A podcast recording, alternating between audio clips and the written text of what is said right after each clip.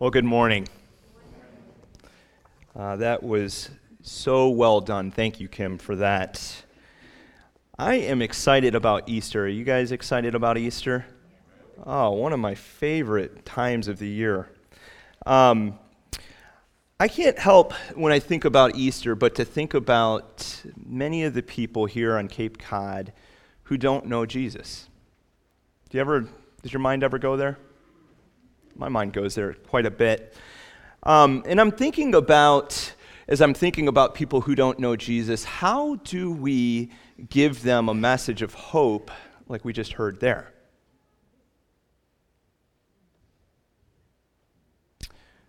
Church often feels like a house or a home or a family. Remember, we were talking about that last week? How do you get people to come into your house? Do you just expect them to walk through the door? of course not. That's when you're pulling out your phone and dialing 911, right? You invite them, you encourage them to come. And I think um, with anyone who's come into church, they could probably link uh, coming to church with someone having communicated to them, you should come to church with me. So, this uh, Easter, I want to encourage all of you to be an inviter, be hospitable, encourage people to come to church. We have these little invitations that um, we are going to be passing out this year. You should find them in your bulletin. Uh, the theme of Easter this year will be Beyond Sight. And I am planning to use the back of this and just look through my neighborhood and address these two particular people in the neighborhood and just invite them to come to the place that feels like home to me on Easter. And I would encourage all of you to do something very similar to that. But I have to say this actually handing someone an invitation, now that's powerful, isn't it? Let's pray, and we'll ask God for his help as we look at his word. Father, this morning, as we are looking once again at 1 Thessalonians, uh, we are grateful for the message of hope that we see in the scriptures. And this message of hope gives us, Lord, the, the goal ahead of ourselves to continue to walk faithfully in this world. I pray, God, that as we hear about hope, as our hearts have already been stirred by that reading from Kim, that they will continue to be stirred as your word is proclaimed this morning. We thank you for it, Lord, and we would be lost without it. In Jesus' name we pray. Amen. Now, I like this analogy from Tim Keller. He says this Imagine that you have two women who are both the same age, they both come from the middle class, they both have the same education level, and friends observing them would say that they have the same type of personality. Now, you go up to these women and you give them the same exact job uh, you say to them something like this You are a part of an assembly line, and I want you to put part A into slot B and then hand uh, what you have assembled onto someone else. You are going to do this every day for eight hours a day. That sounds appetizing, doesn't it? Don't everyone leave here at once to go get that job. It would be a little bit boring, wouldn't it? So we can think of to uh, their situation and say to ourselves, well, it seems like they're identical in every way the way that they're experiencing this job. But there is one distinction that I haven't told you about yet. You tell the first woman that at the end of the year she will be making $30,000. You say to the second woman at the end of the year, you will be making $30 million. Hmm. And so the first woman, after some weeks on the job, starts to say, Isn't this tedious? Isn't this just driving you insane? I think that I'm going to quit this job to go get another job. While the second woman is looking over at her and saying, Oh, no, absolutely not. This job is just fine. In fact, every day I come to work, I whistle while I work. Now, what is going on? What is the difference? You have two people experiencing the same job in radically different ways. I think it has something to do with their expectation of the future. I'm not telling you this illustration to tell you that if you made $30 million as opposed to 30,000 that you would be happier in life. But I am saying that it helps to show that what we think about the future, what we believe about the future controls how we experience the present. Tim Keller has said this, we are irreducibly hope-based creatures. And I can think of no message from the scriptures that is more hope inducing than the doctrine of the future. It is called eschatology, the study of end times. Now, I know when some of us hear about end times, we, our minds go to different places. Some of us think to ourselves, oh, here we go. The preacher's going to start talking about some of that prophetic gobbledygook, a pre, a post, a mid, a, a post, a partial rapture. Or he's going to get up here and show us some newspaper clips on who the Antichrist is. Other people, though, are waiting in rapture for the preacher to make those kind of claims. And that pun was definitely intended. Now, when it comes to these things, you have to just sit there and think to yourself, there we go with extremes again. I think both mindsets are unhelpful to us. Extremes often come not because we have good information or a lack of information, but because we have misinformation. Mark Twain once quipped The trouble with the world is not that people know too little, but that they know so many things that just ain't so. It's true, isn't it? Paul didn't wish for the Thessalonians, nor would he want for us to know so many things that ain't so. So, as he talks to us about Christ's return, he frames the message with hope, because that's what it's really about. So, if you would, open your Bibles with me. We're going to be looking at chapter 4 of 1 Thessalonians, picking up at verse 13. If you do not have a copy of God's Word, you can open your Bibles to page 987. And as you're turning there, I want you to prepare your hearts to be filled with hope. That's what we're talking about this morning hope. It begins in verse 13 with the certainty of hope. Paul says this, but we do not want you to be uninformed, brothers about those who are asleep, that you may not grieve as others who do not have hope. Remember, we were talking last week that Christianity is a shoe leather faith. It has to do with the practical things to do with life. Christianity touches into every aspect of life, even the mundane things like what? Filling out tax returns but it also has to do with the big questions in life, the types of questions that everyone is asking. Like what Paul poses here this morning Will I see my loved ones again? That's a big question. Now, how did the Thessalonians get here? Well, remember that Paul had only been with them for three Sabbaths, so that means he was with them for about three weeks, and he had been instructing them on the things of the Christian faith. When he had been ejected out of Thessalonica, he would later then send Timothy back to the city to start instructing them further on the faith.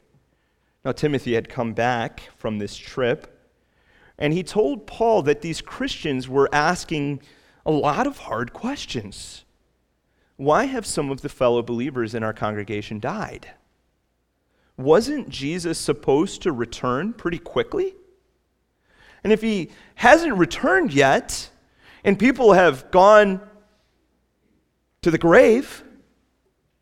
What are we to do about that? And there was also these false teachers who were circulating a letter stating that the church was already living in the last times. And so they were confused. How does Paul address the concern? Look at verse 13.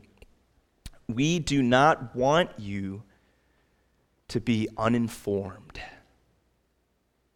Ignorance is not bliss, is it? How many times have we lived with burdens simply because we didn't know all of the facts? I mean, it makes me think of one of the necessities in our life to make sure that we're informed on what the Bible actually says about things. Because the consequence of being biblically illiterate or not understanding what the scriptures say is unnecessary confusion, worry, and frustration. And that's a big consequence. We live with these types of things all the time. And how much simpler would life be if we just knew? So, what were they ignorant about? Death, the great intruder, the king of terror, and the terror of kings. The fear of death troubles our lives like a hurricane sweeping over a serene harbor, notes Chuck Swindoll and anchored in the shallows, our little boats of faith are easily dashed against the rocks by fear's fury. But Paul says to them, if you knew the truth of God's word, you wouldn't grieve like the world grieves. I want you to think about that with me for a moment. Is grief a bad thing? Absolutely not. Paul's not sitting here telling us this morning that it's wrong to grieve. In fact, we would say that grief is a natural process of life. But he's also saying to them, look, don't, uh, or he's saying to them, don't be like cold and theological about it. We can tend to do that. We can tend to be emotionless vacuums. But on the other end of the spectrum, he's saying, don't have a hopeless grief. Don't be like those who sit before the grave and wonder what is happening with this person and thinking that this will be the last time that you would ever see them again. You see, that is the type of grief that the world struggles with, but not the type of grief that a believer should have. Paul says that Christians are asleep. Do you notice that three times in the passage, verse 13, 14, 15? It's a euphemism for death. He's not saying that they're asleep because he doesn't like to drop the D word. You know how we kind of cringe sometimes when people say death? A lot of people don't like to talk about death. Some people even live their lives as if they don't believe death is going to happen. I've heard it said that America is the only country in the world where people believe that death is an option. It's not an option. But that is not what Paul is doing here. He's not avoiding the topic of death. He is saying that death has lost its sting. Sleep is never final, it's always temporary. When a person goes to sleep at night, you anticipate that they are going to wake up in the morning. That is the Christian understanding of death. You see, the Bible has a lot to say about what happens when we die. It talks about the body going to the grave. It talks about the soul, on the other hand, doing something quite different. You see, some people believe that when a person dies, that the soul ceases to exist or that the soul ceases to be conscious. But the Bible never talks about death in that way. For the believer or the person who has not trusted Jesus, we will be very conscious of what happens to us after death. See, the person who has not trusted Jesus, the body says, uh, or the Bible says that the body goes into the grave and that the soul goes immediately to hell. And it's when you think of hell, there's another word we don't like to talk about, it is one of the more terror inducing thoughts in my mind. An eternity in a state that is devoid of God and God's goodness, and all the suffering that would come along with that sort of life. When you think about your life, coming to terms with who Jesus is, what his claims are, and whether or not he is the salvation for your soul is the most important decision you will ever make in your life. It's more important than the decision of who you will marry. It's more important than the decision of what job you will have. It's more important than salting away money for retirement. This is the type of a decision that is eternal in consequence.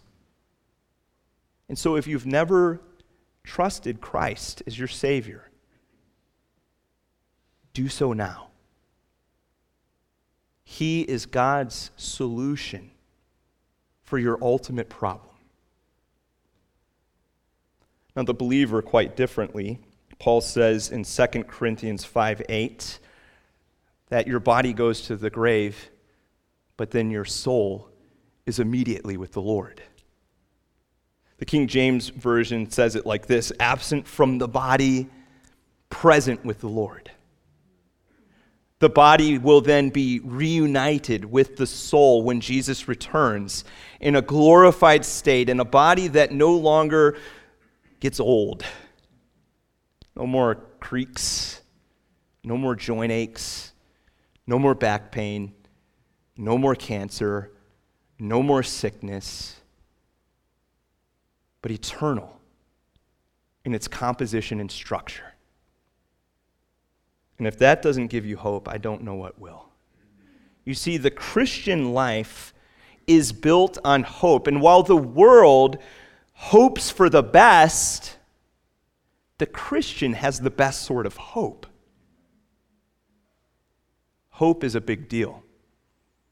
No one in this world should go one second of one day without hope. I like these words on hope. Hope is that intangible fuel that moves the human spirit along when life appears untenable, when marriages fail, when sickness invades, or when our financial future collapses. We anticipate, we hope that somehow conditions will improve. We hope that tomorrow will be brighter. We hope that the future will be different than the present. Hope enables us to face whatever dip- difficulties come our way no matter what. Now, we tend to talk of hope in its lesser form. Oh, I hope that Susan will go out with me. And guys, we just call that a dream. That's not even hope. Or I hope that I get that job. Or I hope the commute will be smooth today as I'm going into work. Ordinarily, when we use the word hope, we're speaking in terms of uncertainty rather than in terms of certainty. And this is not how the Bible talks about hope.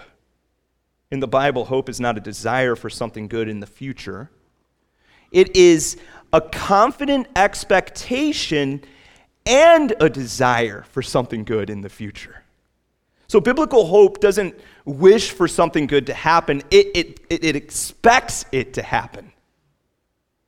That is what kind of hope we're talking about here. But you ask yourself, well, what on what basis can I expect this type of hope? I mean, how can I know that Jesus is coming again and that I will be resurrected with him? That's a really good question. I'm really glad you asked it. The basis of our hope, look at verse 14. For since we believe that Jesus died and rose again, even so, through Jesus, God will bring with him those who have fallen asleep. Now, I want you to hear this phrase. Our hope for the future is grounded in the certainty of the past. Hope is based on Jesus died and rose again. That's the irreducible core of the gospel. It's a gospel that is historical and verifiable. It's not some whimsical pipe dream that someone uh, drummed up somewhere that is not connecting with reality. It's not some vision that happened in some lone individual's mind. Real life events that happened, that people have documented, that people witnessed. Paul talks about this in 1 Corinthians 15, verses 1 through 4. I would remind you, brothers, of the gospel I preached to you, which you received, and in which you stand, and by which you are being saved, if you hold fast to the word I preached to you, unless you believed in vain. For I delivered to you as of first importance what I also received that Christ died for our sins in accordance with the Scriptures, and that he was buried, and that he was raised on the third day in accordance with the scriptures. And if you were to continue reading that passage, then Paul would submit to you eyewitness accounts of people who saw these things occur. So, why are these two points so important? Jesus died, Jesus rose again. Let's think about Jesus died first. Leon Morris makes this profound point. It is significant that Paul does not speak of Jesus as sleeping, but says he died. Christ endured the full horror of that death that is the wages of sin, and thus transformed death for his followers into sleep. In the New Testament, Christians are never said to die, they fall asleep. But in Christ, or Christ is not said to fall asleep, he is said to die by dying in our place as a once for all atonement for all of our sins for all time, past, present, future, we can have absolute confidence that nothing stands between us and God. Nothing can separate you from the love of God. Romans chapter 8. And by all, fulfilling all the necessary requirements or conditions of God's holy standards for us, Jesus did that. He has turned death into sleep. Jesus rose again. So Paul reasons the gospel this way the death of Jesus is essential, the resurrection of Jesus is imperative. A Jesus who is still in the grave does not provide much hope. But a risen Jesus? Now you have that word hope stamped into granite. That is the currency of the economy of hope. Jesus Christ has conquered sin and death and verified it through his resurrection. Our hope for the future is grounded in the certainty of the past.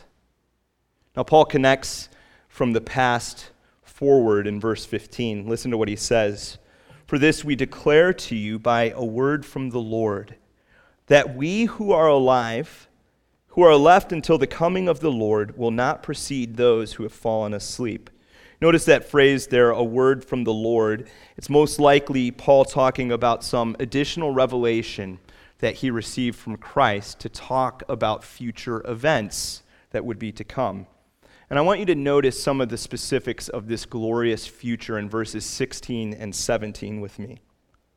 He says, The Lord himself will descend from heaven with a cry of command, with the voice of an archangel, and with the sound of the trumpet of God, and the dead in Christ will rise first. Then we who are alive, who are left, will be caught up together with them in the clouds to meet the Lord in the air. And so we will always be with the Lord. So if you're interested in biblical prophecy and the end times, Paul describes four major events that will take place in the future. He speaks of a return, a resurrection, a rapture, and a reunion. So let's look at each one of these. Let's begin with return. Verse 16, the first part The Lord himself will descend from heaven with a cry of command, with the voice of an archangel, and with the sound of the trumpet of God. You know what I appreciate when I read this verse? The emphasis in the Greek. It says Jesus himself. He's not sending some stand in delegate. He's not sending one of those Old Testament figures like Moses or Elijah. He's not sending some third party to come and return. It says Jesus himself is coming again. His return will be personal, visible, triumphant, and glorious. And this is without question in the Bible. You know, in the Bible, it talks about Jesus' return all the time. If you look in the New Testament, 23 out of the 27 books in the New Testament talk about Jesus' return. If you were to look through the New Testament and balance all the times that it's talked about, one in every 30 verses would either talk about Jesus' return or the events that surround the return of Christ. For every one time that the birth of Jesus is mentioned in the Bible, the return of Jesus is mentioned eight. It's a big deal. The angels said to the disciples in Acts 1:11, "This same Jesus who has been taken up from you into heaven will come back in the same way you saw him go into heaven." Now that is hopeful this same Jesus. This same Jesus who was born in Bethlehem, who grew up in Nazareth, who walked the dusty streets of Galilee proclaiming that the kingdom of heaven has come. This same Jesus who cured the sick, raised the dead, calmed the storm. This same Jesus who was betrayed, tried, denied, crucified, buried. This same Jesus who rose again from the dead and walked amongst the disciples for 40 days and then ascended to the right hand of the Father. This is the Jesus who is returning. Paul says, He will descend from heaven with a cry of a command, with the voice of an archangel, and with the sound of the trumpet the Jesus who was mocked on the cross and called the King of the Jews, will suddenly appear King of Kings and Lord of Lords. Now, suddenly. The Bible doesn't talk about advanced notice. There will not be a voice from the sky Attention, world. Three years from now, Jesus will be returning. Get your life in order. And when this King of Kings and Lord of Lords returns, we will either be ready or we won't. Resurrection, look at verse 16, the second part. The dead in Christ will rise first. So, with this very sudden and dramatic entrance, Jesus will call his people to attention, including those who are in the grave. I love this quote from Dennis Bennett The Lord Jesus is the world's worst funeral director, for he broke up every funeral he ever intended, including his own. He broke up the funeral of Lazarus, the widow's son, Jairus' daughter, his own, and he's going to break up the funeral of every single Christian who has ever died in Christ. We need to hang on to that word there, that phrase, in Christ. This resurrection is only for those who have trusted Jesus is Lord and Savior. The Bible talks about two resurrections. The first will be here the second will be after a thousand years when Christ has physically ruled on the earth. And that resurrection is called the Great White Throne Judgment. A much different sort of resurrection. At this first resurrection, all believers will be raised. This includes those who first died for Christ's name, like Stephen. It includes the disciples who went on to die for Christ's name, like James, like Peter. People who have died 1,500 years ago, 500 years ago, 100 years ago, last year, last week. People who die today who have trusted Jesus. The same God who raised Jesus from the dead will raise the believer from the dead who has died before his return. And he will be raising people in all different types of circumstances those who have died in the sea, those who have been cremated, the soldier who died in the battlefield, the person whose body withered away with cancer. They will see that they will be clothed immortal. This will be a resurrection that is whole, healthy, where they will be put to their right mind. And if it doesn't get more exciting than that, y'all, come on. I mean, that is good stuff. I had a friend that got so excited about Jesus' return that he once said, Look, if I die before Jesus returns, I want you to bury me under a slab uh, six feet th- thick of concrete so that when he calls me to attention, I will just blast through that thing like Superman. Now, that, my friends, is a confident expectation. But what about those who are still alive when Jesus returns? Rapture then we who are alive, who are left, will be caught up together with them in the clouds to meet the Lord in the air. There are two figures in the Bible who you may have read about there's Enoch and there's Elijah. Enoch in Genesis, Elijah in 2 Kings, who never tasted death. And like these two figures, there will be a generation of Christians who will never taste death. That is an awesome thought. The phrase caught up comes from the Greek word harpazo, which means to seize or grab suddenly. So when the New Testament translators were translating the Greek into the Latin, they translated harpazo into the word rapturo, and that's where we get our word rapture.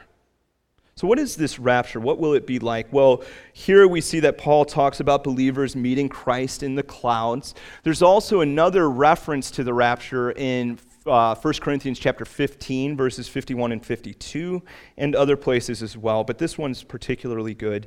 Behold, I tell you a mystery. We shall not all sleep, but we shall all be changed in a moment, in the twinkling of an eye at the last trumpet. For the trumpet will sound, and the dead will be raised imperishable, and we shall be changed. Now, that word moment we get our word in English today, atom, from it. There was a time when people believed that the atom was the smallest or most irreducible part of matter.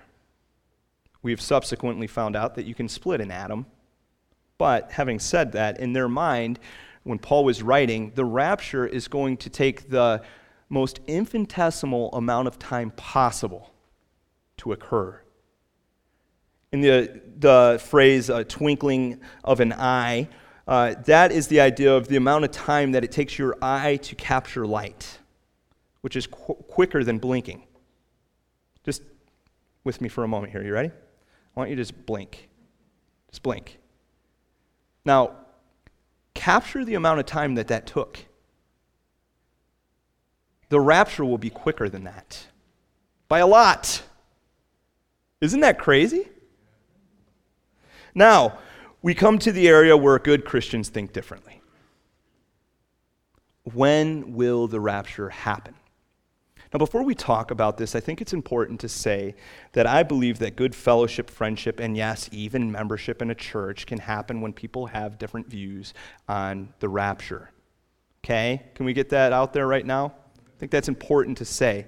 There's five dominant views on when the rapture will occur. I think three of them are stronger than the others. There's the pre, the mid, the post rapture view. It all has to do with how the rapture lines up with the tribulation. Now, if you've never heard that word tribulation before, it has to do with the seven year period at the end of time when God will pour out his wrath upon the earth. So I think that the two strongest positions have to do with the bookends of the tribulation, the pre tribulation or the post tribulation. But as I've looked at the uh, evidence of them, I have decided upon one position that I hold more firmly than the other, and that's the pre tribulation rapture position. Now, why is that? Well, when I was a young lad, my dad told me that if you believe in any one of these positions, you will be raptured in accordance with your belief. and that put the fear of God into me. Not quite like that. No, as I have uh, looked at the scriptures, I think there's a couple of things that have l- lended itself towards me holding to a pre tribulation view. The first is the idea of imminence when Christ's return is talked about in the scriptures, it's this idea that it could happen at any time, that I wouldn't have to wait through a seven year period that is kind of like clockwork happening. The second um, is the idea of the tribulation having to do with God's wrath. If you look at a couple of places here in 1 Thessalonians, it actually talks about the church being withheld from the wrath of God. So, those two things and other things help me to land on that position. Now, once again, we can still have a good fellowship in Jesus. We can love people. We can serve God together. And we can always choose the better part, which is to love one another. But don't take that to say that I shouldn't have a position either. It's good to have theological positions, it's good to think theologically. Let's talk about reunion, verse 17. And so we will always be with the Lord. So Jesus' return is going to be the best family reunion that you can ever imagine. Now, some of you are just trying to imagine a good family reunion, and I get that. But, you know, get Uncle Bill out of your mind, or if Uncle Bill's a Christian, he's going to be glorified at this point. And this is going to be the type of family reunion, y'all, that you want to be at. It is going to be glorious. It's not going to get better than this. And look at that word always. Always. For all of eternity, we will be with uh, Christ. This is the type of thought that gives you goosebumps when you think about it, if you really believe it. It's the type of thought that makes the small things in life look even smaller when you think about it. This is hope producing Jesus is coming again, which moves us to the main point of the passage, verse 18 the infectiousness of our hope. Therefore, encourage one another with these words. Paul didn't write these words so that you could fill out your end times charts and get the sequence right. He didn't fill out these words thinking to himself, you know, within this passage, I'm going to leave some hidden clues that smart people can find out just when Jesus is going to return. He didn't do this so that we would argue with one another about the end times. What does it say here? So that we might encourage one another. It's a message about hope. Jesus is coming again.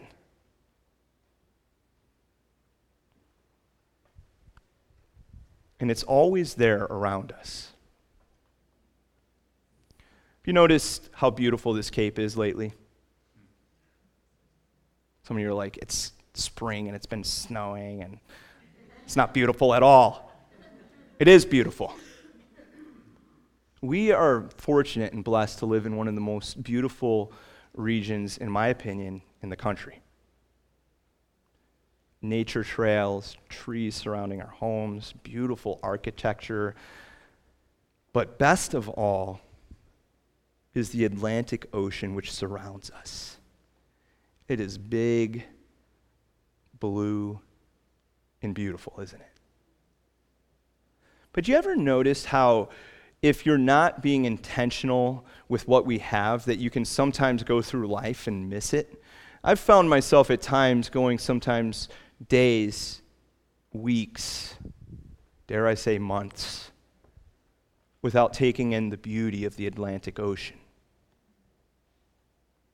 Jesus made a promise to you and me. He told us that he would come back. And when he does, that he is taking you to live with him forever. This is that promise that is vast like the ocean. It surrounds us. As you read through the scriptures, if you're keeping your eyes open, it is there, it is present. But how often do we fail to look? It's no wonder that we struggle with the small things. It's no wonder we find ourselves asking questions like Is the Christian life worth it? Or is there a better way that I could be occupying my time than worshiping with God's people? And when you ignore the promise, that's what you can expect. But when you look out and take it in, what hope What glory that Jesus is coming back for his church. Suddenly, you have immense hope while you are waiting. Let's pray.